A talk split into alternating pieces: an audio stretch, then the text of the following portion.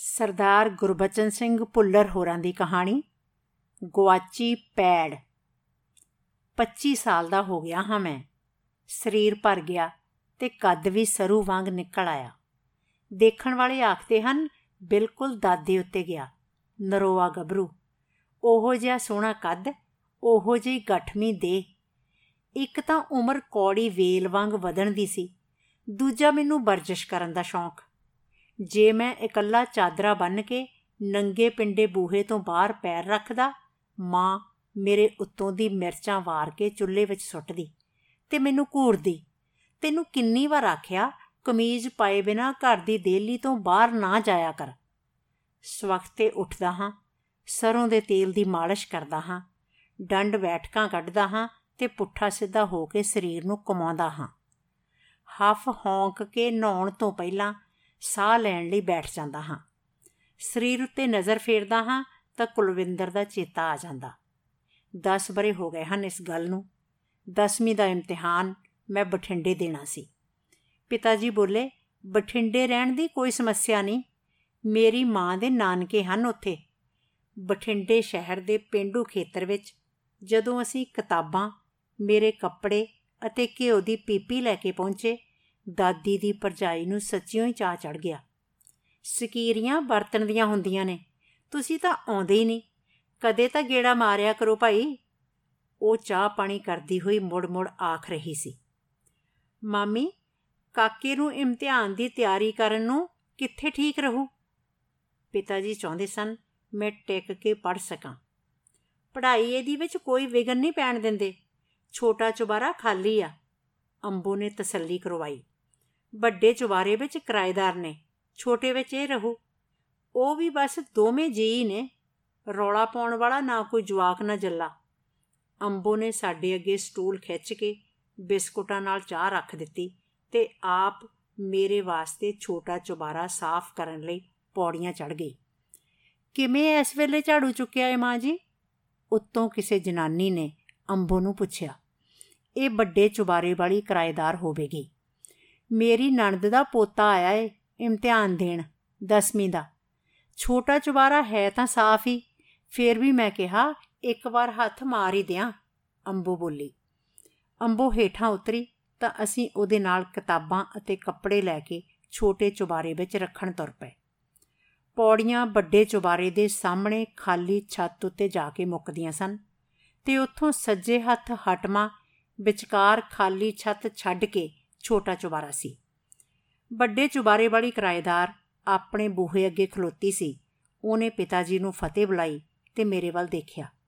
ਮੈਂ ਘਰੋਂ ਮਿਲੀ ਸਿੱਖਿਆ ਅਨੁਸਾਰ ਸੰਗ ਦੇ ਸੰਗ ਦੇ ਨੇ ਫਤਿਹ ਬੁਲਾ ਦਿੱਤੀ। ਨਵੇਕਲਾ ਬੈਠ ਕੇ ਪੜਨ ਲਈ ਚੁਬਾਰਾ ਵਧੀਆ ਸੀ। ਮੈਂ ਪਿੰਡ ਤੋਂ ਹੀ ਡਰਦਾ ਆਇਆ ਸੀ, ਪਤਾ ਨਹੀਂ ਕਿਹੋ ਜੀ ਥਾਂ ਹੋਵੇ। ਰਿਸ਼ਤੇਦਾਰੀ ਇੱਕ ਤਰ੍ਹਾਂ ਨਾਲ ਦੂਰ ਦੀ ਸੀ। ਮੈਂ ਤਾਂ ਪਹਿਲਾਂ ਕਦੀ ਗਿਆ ਵੀ ਨਹੀਂ ਸੀ ਉੱਥੇ। ਮੈਂ ਖੁਸ਼ ਹੋ ਗਿਆ। ਤੇ ਪਿਤਾ ਜੀ ਵੀ ਸੰਤੁਸ਼ਟ ਹੋ ਗਏ। ਪਿਤਾ ਜੀ ਨੇ ਵਾਪਸ ਜਾਣਾ ਸੀ। ਹੇਠਾਂ ਉਤਰੇ ਤਾਂ ਅੰਬੋ ਨੇ ਘਿਓ ਵਾਲੀ ਪੀਪੀ ਮੱਲੂ ਜ਼ੋਰੀ ਮੋੜ ਦਿੱਤੀ। ਇਹ ਨਹੀਂ ਹੋਣਾ ਕਾਕਾ, ਜਿੱਥੋਂ ਅਸੀਂ ਖਾਵਾਂ ਪੀਵਾਂਗੇ, ਉੱਥੋਂ ਹੀ ਇਹ ਖਾਓ ਪੀਓ। ਮੈਂ ਚੁਬਾਰੇ ਵਿੱਚ ਪੜਨ ਜਾ ਬੈਠਾ। ਥੋੜਾ ਸਮਾਂ ਹੀ ਲੰਘਿਆ ਸੀ ਕਿ ਵੱਡੇ ਚੁਬਾਰੇ ਵਾਲੀ ਕਿਰਾਏਦਾਰ ਆ ਗਈ। ਉਹ ਮੇਰੇ ਪਿੰਡ ਬਾਰੇ, ਪਰਿਵਾਰ ਬਾਰੇ ਪੁੱਛਦੀ ਰਹੀ ਤੇ ਫੇਰ ਜੰਗਲੇ ਕੋਲ ਖਲੋ ਕੇ ਅੰਬੋ ਨੂੰ ਆਖਣ ਲੱਗੀ ਥੋੜੀ ਨਣਦ ਦਾ ਪੋਤਾ ਤਾਂ ਬਹੁਤਾ ਹੀ ਸੰਗਾਊ ਆ। ਪਹਿਲੀ ਵਾਰ ਆਇਆ ਏ ਵਿਚਾਰਾ, ਸੰਗਣਾ ਤਾਂ ਹੋਇਆ ਹੀ। ਅੰਬੋ ਹੇਠਾਂ ਤੋਂ ਬੋਲੀ ਸੀ। ਤੇ ਫੇਰ ਉਹਨੂੰ ਮੇਰੀ ਪੜ੍ਹਾਈ ਦਾ ਖਿਆਲ ਆ ਗਿਆ। ਕੁਲਵਿੰਦਰੇ, ਤੂੰ ਬਹੁਤਾ ਨਾ ਬੁਲਾਈ ਕਾਕੇ ਨੂੰ। ਪਰਸੋਂ ਨੂੰ ਇਹਦਾ ਪਰਚਾ ਆ। ਕੁਲਵਿੰਦਰ ਨਾਮ ਸੀ ਵੱਡੇ ਚੁਬਾਰੇ ਵਾਲੀ ਕਿਰਾਏਦਾਰ ਦਾ। ਨਾ ਆਪਾਂ ਪੜਦੇ ਨੂੰ ਕਾਹਨੂੰ ਬੁਲਾਉਣਾ ਆ? ਮੈਂ ਤਾਂ ਉਹ ਆਖਦੀ ਸੀ ਵੀ ਸੰਗ ਦਾ ਜਮਾ ਨਿਆਣਿਆਂ ਵਾਂਗੂ ਆ। ਉਹ ਹੱਸ ਪਈ। ਨਿਆਣਾ ਹੀ ਤਾਂ ਹੈ 10ਵੀਂ ਵਿੱਚ ਤਾਂ ਹੈ ਅਜੇ। ਕਈ ਬੱਚੇ ਉਹੀ ਹੁੰਦਲ ਹੇਲ ਹੁੰਦੇ ਨੇ, ਹੱਡਾਂ ਪੈਰਾਂ ਦੇ ਮੋਕਲੇ। ਅੰਬੋ ਦੀ ਗੱਲ ਠੀਕ ਸੀ। ਉਮਰ ਤਾਂ ਮੇਰੀ ਅਜੇ 14 ਸਾਲ ਸੀ। ਵੱਧ ਉਮਰ ਲਿਖਾ ਕੇ ਮੈਨੂੰ 4 ਸਾਲ ਦੇ ਨੂੰ ਪੜਨ ਪਾ ਦਿੱਤਾ ਗਿਆ ਸੀ। ਨਰੋਆ ਹੋਣ ਕਰਕੇ ਦੇਖਣ ਵਿੱਚ ਮੈਂ ਜ਼ਰੂਰ ਕੁਝ ਵੱਡਾ ਲੱਗਦਾ। ਉੰਜ ਅਜੇ ਮੇਰੇ ਗੋਰੇ ਗੋਲ ਮਟੋਲ ਚਿਹਰੇ ਉੱਤੇ ਮੁੱਛਾਂ ਦੀ ਲੂਈ ਵੀ ਨਹੀਂ ਸੀ ਫੁੱਟੀ। ਬਹੁਤਾ ਸਮਾਂ ਮੈਂ ਛੋਟੇ ਚੁਬਾਰੇ ਵਿੱਚ ਹੀ ਰਹਿੰਦਾ। ਹੇਠਾਂ ਵੀ ਕੋਈ ਬਹੁਤੇ ਜੀ ਨਹੀਂ ਸਨ। ਅੱਜ ਕੱਲ ਤਾਂ ਅੰਬੋ ਵੀ ਇਕੱਲੀ ਹੀ ਸੀ। ਇੱਕ ਪੁੱਤਰ ਉਹਦਾ ਪਟਿਆਲੇ ਨੌਕਰੀ ਕਰਦਾ ਸੀ ਤੇ ਟੱਬਰ ਨਾਲ ਉੱਥੇ ਹੀ ਰਹਿੰਦਾ ਸੀ। ਦੂਜਾ ਰਾਮੇ ਮੰਡੀ ਵੱਲ ਕਿਸੇ ਪਿੰਡ ਵਿੱਚ ਪੜਾਉਂਦਾ ਸੀ। ਉਹਦਾ ਪਰਿਵਾਰ ਅੰਬੋ ਕੋਲ ਰਹਿੰਦਾ ਸੀ। ਬੱਚਿਆਂ ਦੇ ਇਮਤਿਹਾਨ ਖਤਮ ਹੋ ਜਾਣ ਕਰਕੇ ਨੂੰ ਉਹਨਾਂ ਨੂੰ ਲੈ ਕੇ ਕੁਝ ਦਿਨਾਂ ਲਈ ਪੇਕੀ ਮਿਲਣ ਚਲੀ ਗਈ ਸੀ। ਮੇਰੇ ਹੋਣ ਵਾਲੇ ਇਮਤਿਹਾਨ ਦੇ ਹਰ ਵਿਸ਼ੇ ਦੇ ਦੋ ਦੋ ਪਰਚੇ ਸਨ। ਤੇ ਪਰਚਿਆਂ ਵਿਚਕਾਰ ਇੱਕ ਇੱਕ ਦੋ ਦੋ ਛੁੱਟੀਆਂ ਵੀ ਹੋਣੀਆਂ ਸਨ। ਕਈ ਪਰਚਿਆਂ ਲਈ ਤਾਂ ਇਹ ਤੋਂ ਵੀ ਵੱਧ ਦਿਨ ਪੜਨ ਵਾਸਤੇ ਮਿਲ ਜਾਣੇ ਸਨ। ਕੁਲਵਿੰਦਰ ਦਾ ਪਤੀ ਮੁਲਾਜ਼ਮ ਸੀ। ਉਹਨੂੰ ਤੋਰ ਕੇ ਉਹ ਛੇਤੀ ਹੀ ਘਰ ਦੇ ਕੰਮ ਮੁਕਾ ਲੈਂਦੀ ਤੇ ਬੇਲੀ ਹੋ ਜਾਂਦੀ। ਉਹ ਕੋਈ ਕੱਪੜਾ ਕੱਢਣ ਲੱਗਦੀ ਜਾਂ ਕਰੋਸ਼ੀਏ ਨਾਲ ਕੁਝ ਬੁਣਨ ਲੱਗਦੀ ਜਾਂ ਫਿਰ ਉਹ ਹੇਠਲੇ ਗਵਾਂਡੀਆਂ ਦੇ ਬੱਚੇ ਨੂੰ ਆਵਾਜ਼ ਮਾਰ ਲੈਂਦੀ। ਰਬੜ ਦੇ ਬਾਵੇ ਵਰਗਾ ਗੋਬਲਾ ਜਿਹਾ ਮੁੰਡਾ ਉਹਦੇ ਕੋਲ ਆਉਂਦਾ ਤਾਂ ਉਹ ਕਿੰਨਾ ਕਿੰਨਾ ਚਿਰ ਉਹਦੇ ਨਾਲ ਖੇਡਦੀ ਰਹਿੰਦੀ। ਉਹਨੂੰ ਪੈਰਾਂ ਉੱਤੇ ਬਿਠਾ ਕੇ ਝੂਟੇ ਮਾਟੇ ਕਰਦੀ। ਉਹਦਾ ਮੂੰਹ ਚੁੰਮਦੀ, ਚੱਟਦੀ। ਉਹਦੇ ਕੁੱਤ ਕਤਾੜੀਆਂ ਕੱਢਦਿਆਂ ਉਹਨੂੰ ਹਸਾ ਹਸਾ ਕੇ ਸਾਹੋ ਸਾਹ ਕਰਦੀ ਰਹਿੰਦੀ ਤੇ ਆਪ ਹੱਸ ਹੱਸ ਕੇ ਲੋਟਪੋਟ ਹੁੰਦੀ ਰਹਿੰਦੀ। ਕਦੀ ਉਹਨੂੰ ਮੰਜੇ ਉੱਤੇ ਲਟਾ ਕੇ ਉਹਦੇ ਉੱਤੇ ਝੁਕੀ ਉਹਨੂੰ ਕੰਨਾ ਬਾਟੀ ਕੁਰਰ ਕਰਦੀ ਤੇ ਕਦੀ ਉਹਨੂੰ ਆਪਣੀ ਹਿੱਕ ਉੱਤੇ ਪਾ ਕੇ ਉਹਦਾ ਨੱਕ ਆਪ ਦੇ ਨੱਕ ਨਾਲ ਰਗੜਦੀ ਰਹਿੰਦੀ। ਅਜਿਹੇ ਸਮੇਂ ਲੱਗਦਾ ਜਿਵੇਂ ਉਹਨੂੰ ਆਲੇ ਦੁਆਲੇ ਦੀ ਜਾਂ ਦੁਨੀਆ ਜਹਾਨ ਦੀ ਕੋਈ ਖਬਰ ਨਾ ਹੋਵੇ। ਬੱਚੇ ਨਾਲ ਉਹ ਆਪ ਵੀ ਬੱਚਾ ਬਣ ਕੇ ਬਿਲਕੁਲ ਮਸਤ ਹੋ ਜਾਂਦੀ। ਨਾ ਕਿਸੇ ਕੰਮ ਦੀ ਚਿੰਤਾ, ਨਾ ਕੋਈ ਕਾਲ। ਕਦੀ-ਕਦੀ ਉਹ ਮੇਰੇ ਕੋਲ ਛੋਟੇ ਚੁਬਾਰੇ ਵਿੱਚ ਆ ਖਲੋਂਦੀ ਤੇ ਹੌਲੀ-ਹੌਲੀ ਨਿੱਕੀਆਂ-ਨਿੱਕੀਆਂ ਗੱਲਾਂ ਕਰਦੀ। ਪਰ ਛੇਤੀ ਆਖਦੀ, ਹਾਂ ਸੱਚ, ਤੇਰਾ ਤਾਂ ਪਰਚਾ ਆ, ਤੂੰ ਪੜ ਮੈਂ ਚਲਦੀ ਆ। ਫੇਰ ਉਹ ਆਪਣਾ ਕੰਮ ਲਿਆ ਕੇ ਮੇਰੇ ਚੁਬਾਰੇ ਵਿੱਚ ਬੈਠਣ ਲੱਗੀ। ਮੇਰੇ ਪਰਦੇ ਕੋਲ ਬੈਠ ਕੇ ਉਹ ਸੂਈ ਨਾਲ ਤੋਪੇ ਜਾਂ ਕਰੋਸ਼ੀਏ ਨਾਲ ਕੁੰਡੇ ਪਾਉਣ ਲੱਗਦੀ। ਮੈਨੂੰ ਉਹ ਆਖਦੀ, ਤੂੰ ਪੜਦਾ ਰਹਿ। ਮੈਂ ਤੈਨੂੰ ਬੁਲਾਉਂਦੀ ਨਹੀਂ। ਤੂੰ ਆਪ ਦਾ ਕੰਮ ਕਰ, ਮੈਂ ਆਪ ਦਾ ਕੰਮ ਕਰਦੀ ਆਂ। ਇਉਂ ਅਸੀਂ ਆਪਣਾ ਆਪਣਾ ਕੰਮ ਕਰਦੇ ਰਹਿੰਦੇ। ਪਰ ਜਦੋਂ ਕਦੀ ਮੇਰੀ ਨਜ਼ਰ ਕਿਤਾਬ ਤੋਂ ਹਟ ਕੇ ਉਹਦੇ ਵੱਲ ਹੁੰਦੀ, ਤਾਂ ਉਹ ਪਹਿਲਾਂ ਹੀ ਮੇਰੇ ਵੱਲ ਦੇਖ ਰਹੀ ਹੁੰਦੀ। ਉਹ ਚਮੇਲੀ ਦੇ ਫੁੱਲ ਵਾਂਗ ਮੁਸਕਰਾ ਕੇ ਬੁੱਲਾਂ ਵਿੱਚ ਹੀ ਆਖਦੀ ਪੜ ਧਿਆਨ ਲਾ ਕੇ ਪੜ ਕਈ ਵਾਰ ਉਹ ਉੱਠਦੀ ਤੇ ਬੱਤੀਆਂ ਵਾਲੇ ਸਟੋਵ ਉੱਤੇ ਚਾਹ ਦੀਆਂ ਦੋ ਪਿਆਲੀਆਂ ਬਣਾ ਲਿਆਉਂਦੀ। ਪਲੇਟ ਵਿੱਚ ਖਾਣ ਲਈ ਵੀ ਕੁਝ ਰੱਖਿਆ ਹੁੰਦਾ, ਬਿਸਕੁਟ, ਕੋਈ ਮਠਿਆਈ ਜਾਂ ਕੁਝ ਹੋਰ। ਉਹਦਾ ਪਤੀ ਆ ਜਾਂਦਾ ਤਾਂ ਉਹ ਘਰ ਦੇ ਕੰਮਾਂ ਵਿੱਚ ਉਲਝ ਜਾਂਦੀ। ਅਗਲੀ ਸਵੇਰ ਉਹਦੇ ਤੁਰ ਜਾਣ ਤੋਂ ਪਹਿਲਾਂ ਉਹਨੂੰ ਮੇਰੇ ਕੋਲ ਆਉਣ ਦੀ ਜਾਂ ਮੇਰੇ ਨਾਲ ਗੱਲ ਕਰਨ ਦੀ ਵੀ ਵੇਲ ਨਾ ਮਿਲਦੀ। ਪਹਿਲਾ ਐਤਵਾਰ ਆਇਆ, ਉਹਦਾ ਪਤੀ ਪਿੰਡ ਚਲਿਆ ਗਿਆ। ਉਹ ਚੁਬਾਰੇ ਅੱਗੇ ਖਿੰਡਿਆ ਭਾਂਡਾ ਟਿੰਡਾ ਸਾਂਭਣ ਲੱਗ ਪਈ। ਕਾਕਾ, ਅੱਜ ਐਤਵਾਰ ਆ। ਸਵਖਤੇ ਕੇਸ ਧੋ ਲਈ। ਹੇਠਾਂ ਤੋਂ ਅੰਬੋ ਨੇ ਆਵਾਜ਼ ਦਿੱਤੀ। ਮੈਂ ਪਾਣੀ ਗਰਮ ਰੱਖਦੀ ਆ। ਕੁਲਵਿੰਦਰ ਉੱਠ ਕੇ ਜੰਗਲੇ ਕੋਲ ਗਈ। ਮਾਂ ਜੀ, ਗਰਮ ਪਾਣੀ ਦਾ ਵੱਡਾ ਪਤੀਲਾ ਤਾਂ ਠੰਡਾ ਹੋਈ ਜਾਂਦਾ ਆ। ਸੋਚਿਆ ਸੀ ਛੇਤੀ ਨਾ ਆਉਂਗੀ ਪਰ ਕੰਮ ਹੀ ਨਹੀਂ ਮੁੱਕਾ। ਇੱਥੇ ਹੀ ਨਾ ਲਵੇ ਚੁਬਾਰੇ ਵਿੱਚ। ਪੁੱਛ ਲੈ ਤੂੰ ਕੁਲਵਿੰਦਰੇ ਇਹਨੂੰ, ਜੇ ਹੁਣੇ ਨਾ ਆਉਂਦਾ ਏ ਤਾਂ। ਅੰਬੋ ਬੜੀ ਸਹਿਜਤਾ ਨਾਲ ਬੋਲੀ, ਕੁਲਵਿੰਦਰ ਮੈਨੂੰ ਉਠਾ ਕੇ ਆਪਣੇ ਨਾਲ ਲੈ ਗਈ। ਉਹਨੇ ਤੱਤਾ ਠੰਡਾ ਪਾਣੀ ਮਿਲਾ ਕੇ ਭਰੀ ਹੋਈ ਬਾਲਟੀ ਚੁਬਾਰੇ ਦੇ ਅੰਦਰ ਇੱਕ ਪਾਸੇ ਬਣੇ ਥੜੇ ਕੋਲ ਰੱਖ ਦਿੱਤੀ। ਕੇਸ ਭਿਉਂ ਕੇ ਮੈਂ ਸਾਬਣ ਮਲਣ ਲੱਗ ਪਿਆ।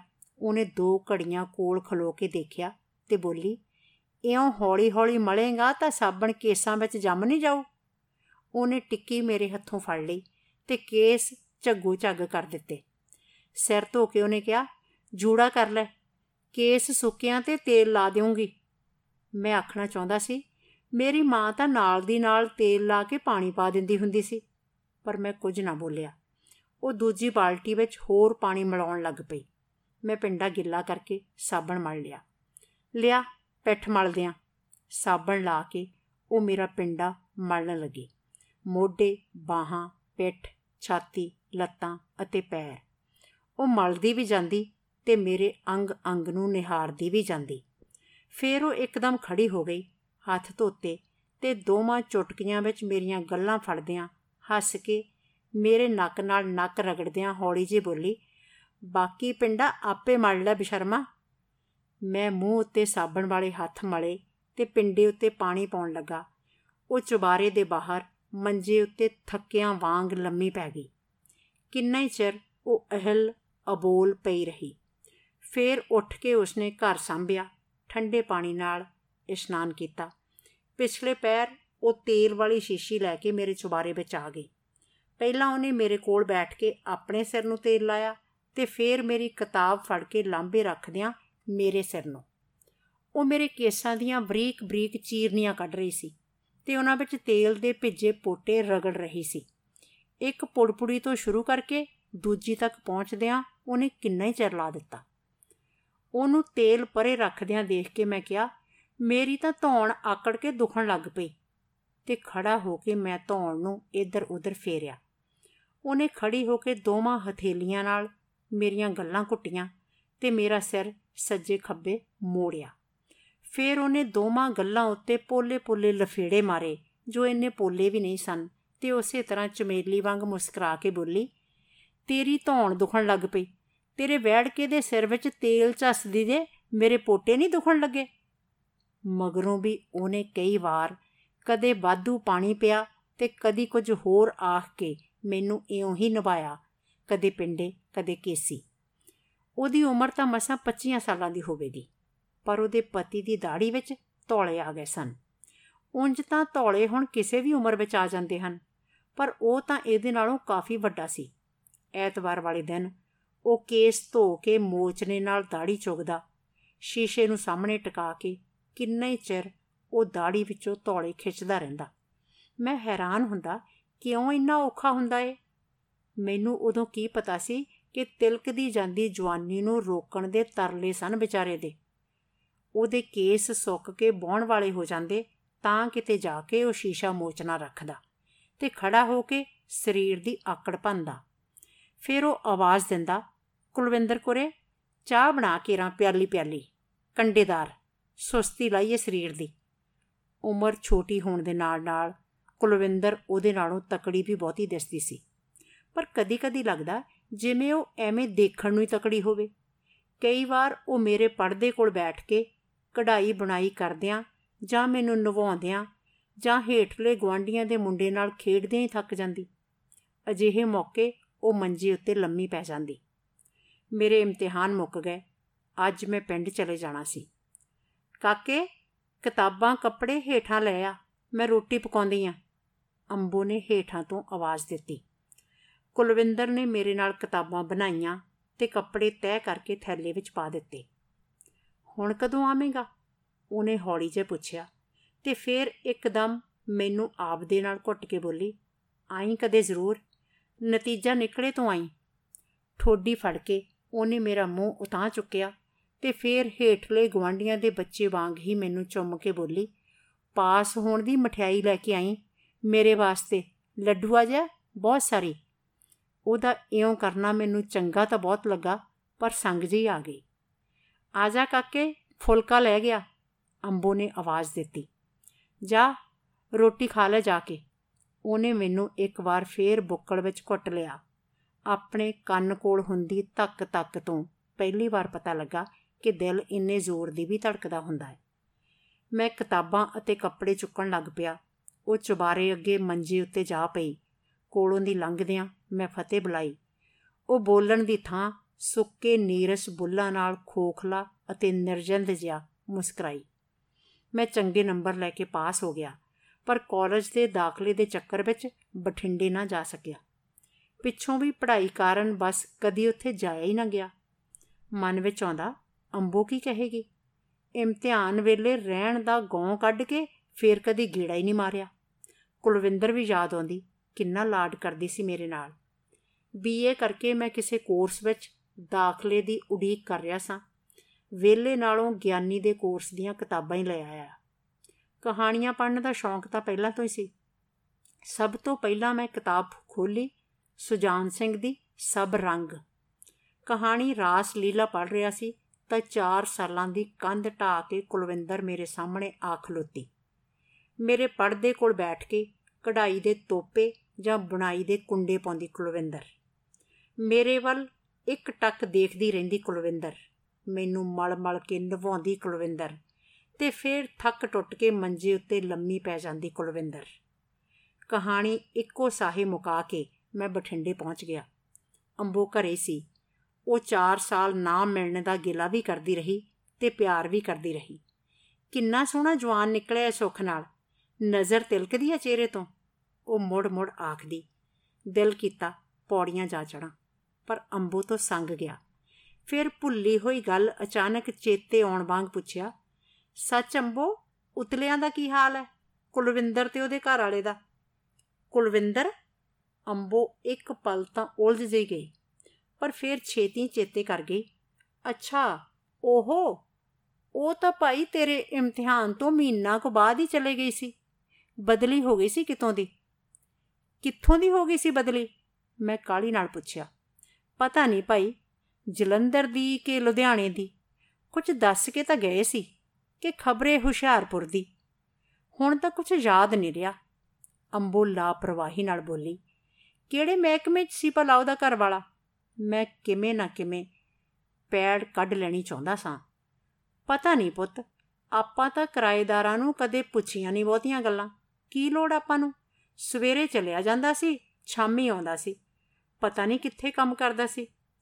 ਅੰਬੋ ਦੀਆਂ ਗੱਲਾਂ ਹਨੇਰੀ ਵਾਂਗ ਕੁਲਵਿੰਦਰ ਦੀਆਂ ਪੈੜਾਂ ਨੂੰ ਮੇਟਦੀਆਂ ਜਾ ਰਹੀਆਂ ਸਨ। ਚੁਬਾਰੇ ਅੱਗੇ ਮੰਜੇ ਉੱਤੇ ਪੈਂਦੀ ਕੁਲਵਿੰਦਰ ਵਾਂਗ ਮੈਂ ਲੰਮਾ ਪੈ ਗਿਆ। ਸਫ਼ਰ ਦਾ ਥਕੇਵਾ ਹੋ ਗਿਆ। ਆਰਾਮ ਕਰਕੇ ਨਾ ਲਈ। ਆ ਜਵਾਨੀ ਤੇ ਆ ਥਕੇਵਾ ਅੰਬੋ ਮੁਸਕਰਾਈ। ਮੈਂ ਕੁਝ ਨਾ ਬੋਲਿਆ। ਬਸ ਮੁਸਕਰਾ ਦਿੱਤਾ। ਉਹ ਖੋਖਲੀ ਤੇ ਨਿਰਜੰਦ ਜੀ ਮੁਸਕਰਾਹਟ, ਜੋ ਇਮਤਿਹਾਨ ਮਗਰੋਂ ਮੈਨੂੰ ਤੋਰਨ ਵੇਲੇ ਕੁਲਵਿੰਦਰ ਦੇ ਨੀਰਸ ਬੁੱਲਾਂ ਉੱਤੇ ਆਈ ਸੀ। ਸ਼ਾਇਦ ਇਹ ਅੰਬੋ ਦੀ ਗੱਲ ਦੇ ਜਵਾਬ ਵਿੱਚ ਨਹੀਂ, ਕੁਲਵਿੰਦਰ ਦੇ ਸਦਾ ਸਦਾ ਲਈ ਤੁਰ ਗਈ ਹੋਣ ਕਰਕੇ ਬੁੱਲਾਂ ਉੱਤੇ ਆਈ ਸੀ। ਸ਼ੁਕਰੀਆ ਦੋਸਤੋ।